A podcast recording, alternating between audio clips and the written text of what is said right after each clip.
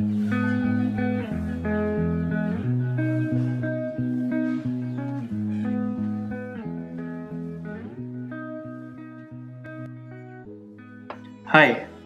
मेरा नाम है गौरव और आप सुन रहे हैं लॉ एंड होल्ड, हिंदुस्तान की वो अकेली पॉडकास्ट जिसमें फीचर करती हैं interesting judgements from courts all over India. तो चलिए एक बार फिर से एक ऐसे अनोखे सफ़र पे जहाँ मैं हूँ, कुछ कहानियाँ हैं और हैं कानूनी बातें, और इन सब के लिए इस लॉ एंड होल्ड।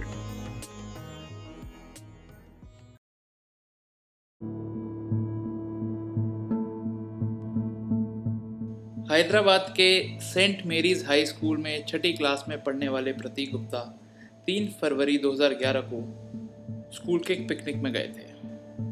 पिकनिक से स्कूल वो वापस तीन बजे पहुंचे। यूजुअली उनको एक ऑटो स्कूल से घर ले जाता था, लेकिन उस दिन वो ऑटो नहीं आया।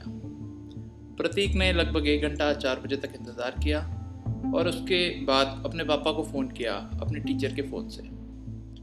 प्रतीक के पापा ने प्रतीक को कहा कि दूसरा ऑटो लेके घर आ जाओ। प्रतीक ने एक ऑटो को रुकवाया। ऑटो चला रहे थे शेख अहमद और ऑटो में बैठ गया। इसके बाद अहमद प्रतीक को एक अनजान रास्ते से ले गए। उन्होंने प्रतीक को कहा कि शॉर्टकट है और उन्हें किसी अनजान जगह जाके ये कह दिया कि वह उनके पापा को फ़ोन करेंगे और करेक्ट एड्रेस पता करेंगे और इसके बाद प्रतीक को घर छोड़ देंगे। प्रोसिक्यूशन का कहना है कि अहमद प्रतीक को अपनी बहन के घर ले गए और बोला कि अगली सुबह मैं आपको आपके घर छोड़ दूंगा। इसके बाद अहमद ने प्रतीक के पापा को फ़ोन किया और कहा कि आपका बेटा मेरी कस्टडी में है, दो लाख की फिरौती दीजिए तभी प्रतीक छूटेगा। लगभग साढ़े आठ बजे शाम को अहमद ने फिर प्रतीक के पापा को फ़ोन किया और कहा कि फिरौती देने पर ही प्रतीक छूटेगा। प्रतीक के पापा ने कहा कि वो इतनी बड़ी रकम नहीं दे सकते और इसके बाद अहमद ने दो लाख से रकम कम करके डेढ़ लाख कर दी। फ़ोन आने के बाद प्रतीक के पापा पुलिस स्टेशन गए, रिपोर्ट लिखवाई। वहाँ पे अंडर सेक्शन तीन सौ चौंसठ आईपीसी एक एफआईआर रजिस्टर की गई और इन्वेस्टिगेशन शुरू कर दी गई। प्रोसिक्यूशन का कहना है कि अगले दिन सुबह छः बजे अहमद प्रतीक के साथ अपने बहन के घर से निकला और एक ऑटो में जा रहा था। ऑटो में बैठे हुए उसने प्रतीक के फादर को कॉल किया और रिश्वत की रकम के बारे में पूछा। उसने प्रतीक के फादर को बताया कि उन्हें पिलर नंबर निन्यानवे पीवी नरसिम्हा राव एक्सप्रेसवे पे पैदल आना है, अपना हाथ उठाना है और अपनी शिनाख्त देनी है। जब प्रतीक के पापा उस लोकेशन पे पहुंचे, उन्होंने वहाँ अहमद को पाया और अपना हाथ खड़ा किया। जब फिरौती की रकम अहमद को दी ही जा रही थी, जो आसपास पुलिस सादे कपड़ों में मौजूद थी, उन्होंने प्रतीक को बचा लिया और अहमद को कस्टडी में ले लिया। प्रतीक उन्हें अहमद से कुछ दूर एक ऑटो में बैठा मिला था। इसके बाद उन सबको पुलिस स्टेशन ले जाया गया, जहां पे एक सौ इकसठ सीआरपीसी में बयान लिए गए। इन्वेस्टिगेशन के बाद चार्जशीट फाइल हुई और उसमें चार्ज लगाया गया अहमद के ऊपर अंडर सेक्शन तीन सौ चौंसठ A of Indian penal code. इसके बाद जब मुकदमा शुरू हुआ तो चार्जेस फ्रेम किए गए additional chief metropolitan magistrate Secunderabad द्वारा अंडर सेक्शन तीन सौ चौंसठ ए आईपीसी। इसके बाद सेशंस जज के पास ये केस कमिट कर दिया गया। प्रोसिक्यूशन की तरफ से आठ विटनेसेस आए और डिफेंस ने भी अपने विटनेसेस प्रोड्यूस किए। सेशन जज ने सब कुछ कंसिडर करने के बाद, एविडेंस देखने के बाद ये पाया कि अहमद ने प्रतीक किडनैपिंग की थी, उनके फादर को फ़ोन किया था, दो लाख की फिरौती मांगी थी। इस बेसिस पे सेशन जज ने पाया कि prosecution clearly establish the guilt of the accused for the offence under section तीन सौ चौंसठ ए आईपीसी, यानी तीन सौ चौंसठ ए आईपीसी में अहमद को कन्विक्ट कर दिया जाता है और जो सज़ा दी जाती है वो होती है life imprisonment for offence under तीन सौ चौंसठ A IPC and also a fine of rupees five thousand. और ये फैसला आता है एक नवंबर दो हज़ार बारह को। सेशंस जज के इस फैसले के खिलाफ अहमद अपील फाइल करते हैं हाई कोर्ट में।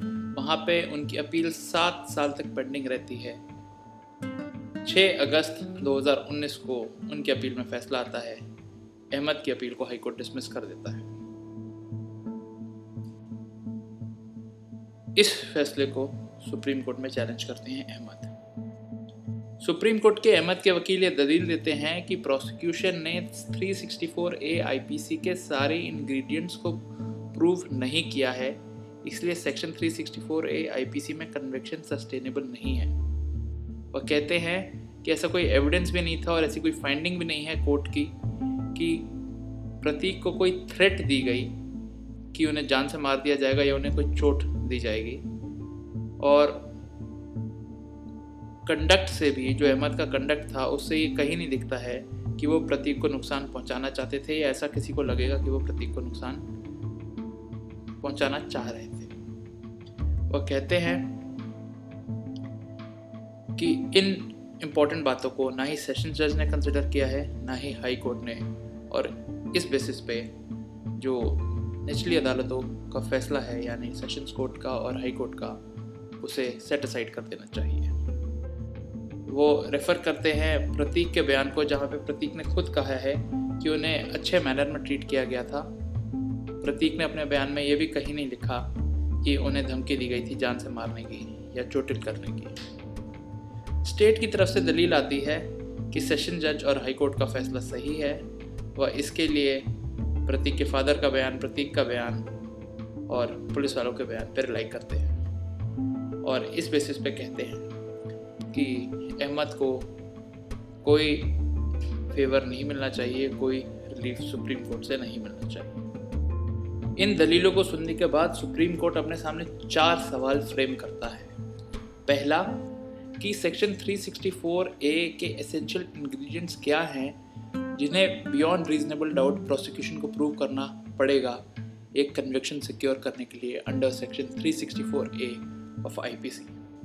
जो दूसरा सवाल सुप्रीम कोर्ट अपने सामने रखता है कि क्या सेक्शन तीन सौ चौंसठ ए आईपीसी के हर एक इंग्रेडिएंट को फुलफिल करना ज़रूरी है टू सिक्योर अ कन्विक्शन, और अगर ऐसा नहीं होता है तो क्या वो कन्विक्शन विशिएट हो जाएगा।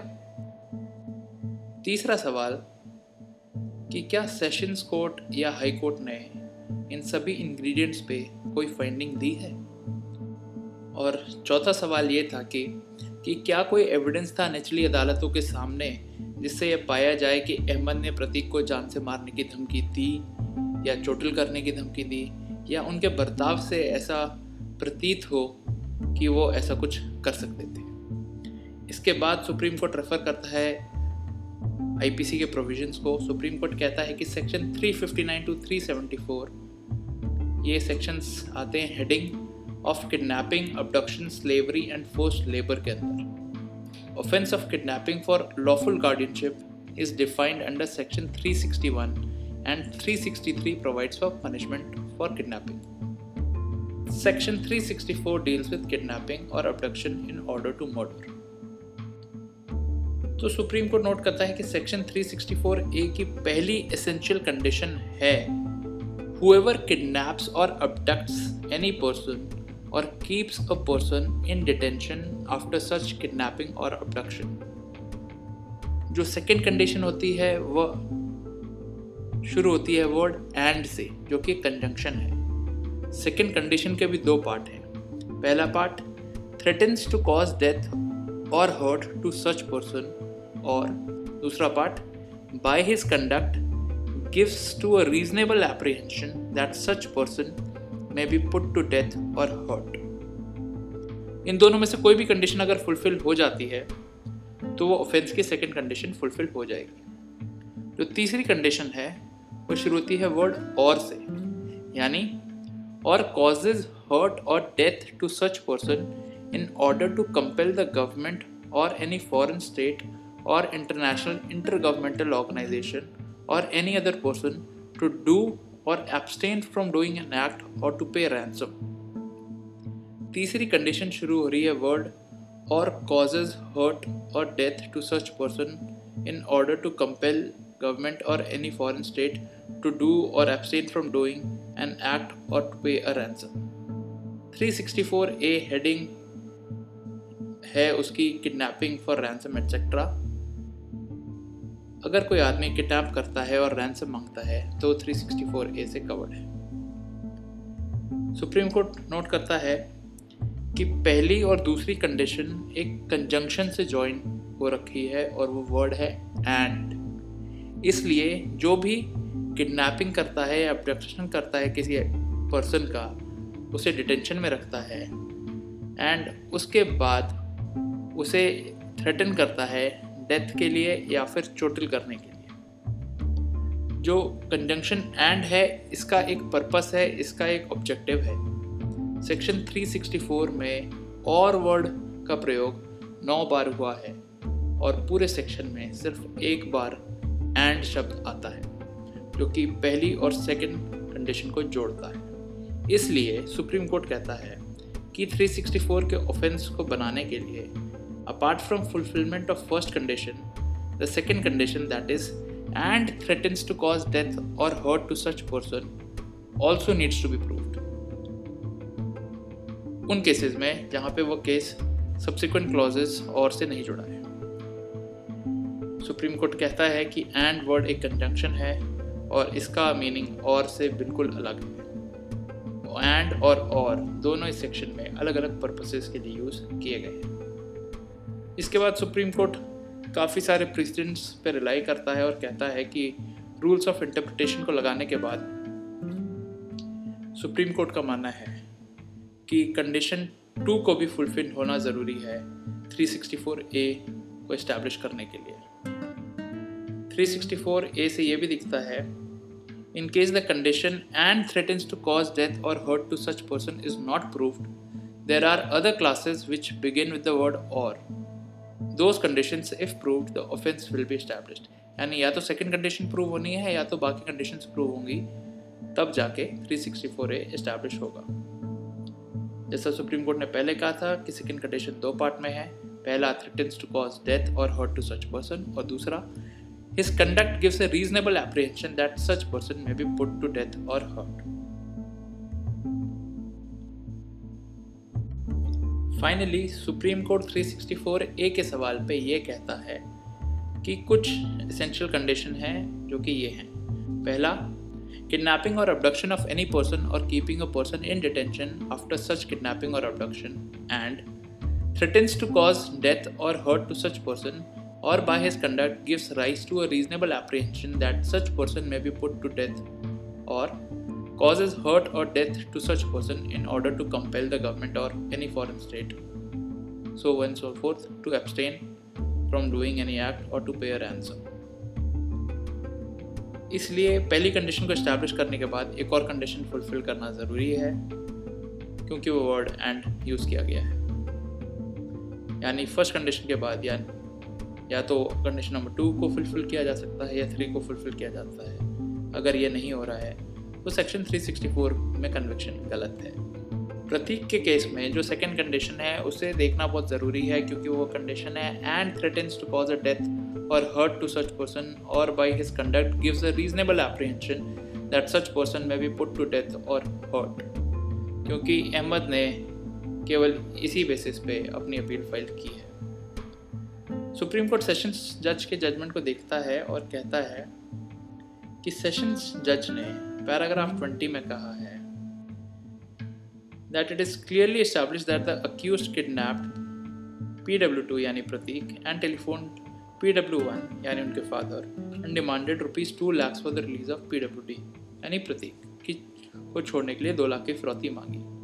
इस फाइंडिंग पर सेशन जज ने कंक्लूजन डिराइव किया कि थ्री सिक्सटी फोर ए में कन्विक्शन होगा। सुप्रीम कोर्ट कहता है कि सेशंस जज ने सेकंड कंडीशन के ऊपर कोई फाइंडिंग नहीं दी है और असली में सेकंड जज has jumped to the conclusion to convict under section three sixty four A. High court ने भी जो ग्राउंड्स लिए थे अपील में उनको ढंग से एग्जामिन नहीं किया है, उसके ऊपर भी हाई कोर्ट की कोई फाइंडिंग नहीं है।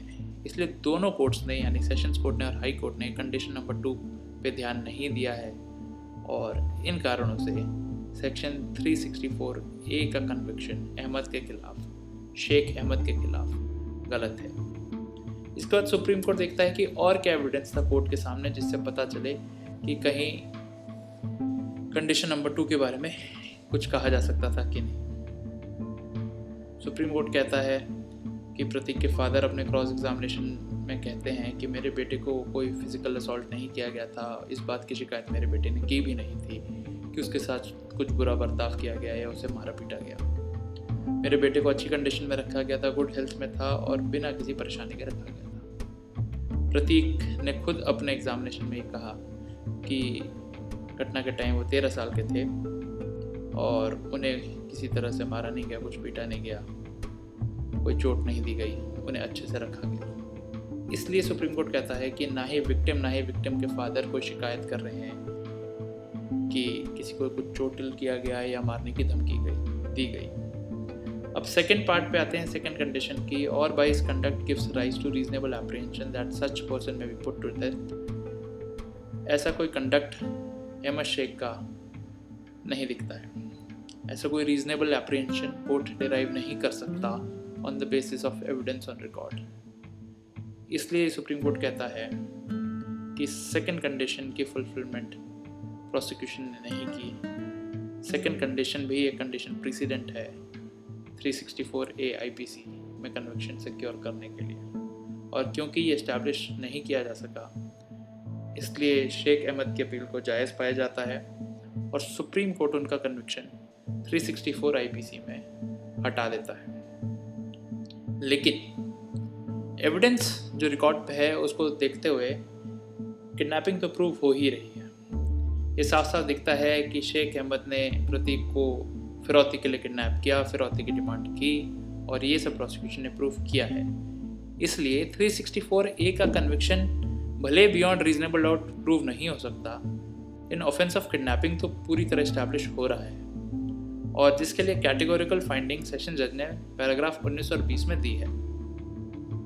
और जब किडनैपिंग प्रूफ हो रहा है तो थ्री सिक्सटी थ्री आईपीसी में शेख अहमद को कन्विक्ट करना चाहिए। थ्री सिक्सटी थ्री आईपीसी में पनिशमेंट है of either description for term which may extend to seven years and shall also be liable to a fine, यानी मैक्सिमम सात साल की सजा और कुछ फाइन। इस केस के फैक्ट्स को देखते हुए सुप्रीम कोर्ट कहता है कि सात साल की सज़ा होनी चाहिए और पाँच हज़ार रुपये का फाइन। जो सेशन जज और हाई कोर्ट के जज का फैसला होता है उसे सुप्रीम कोर्ट मॉडिफाई कर देता है इस एक्सटेंट तक, यानी शेख अहमद जिन्हें ताउम्र जेल में रहना था अब वो जेल में रहेंगे सिर्फ सात साल और उन्हें देना होगा फाइन पाँच हज़ार रुपये का। सुप्रीम कोर्ट कहता है कि अगर शेख अहमद अभी पूरे सात साल पूरे कर चुके हैं जेल में तो उन्हें छोड़ दिया जाए।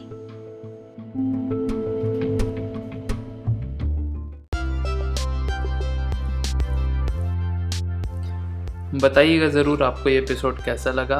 इस केस की सभी डिटेल्स यानी नाम, नंबर, साइटेशन और कोर्ट का नाम आपको मिलेगा शो नोट्स में। अगर आप चाहते हैं कि लॉ एंड होल्ड में किसी स्पेसिफिक केस को डिस्कस किया जाए तो please drop us a message on Instagram. हमारा हैंडल है लॉ एंड होल्ड और इसकी भी डिटेल्स मिलेंगी आपको शो नोट्स में। अगले हफ्ते तक के लिए take care and have a great week.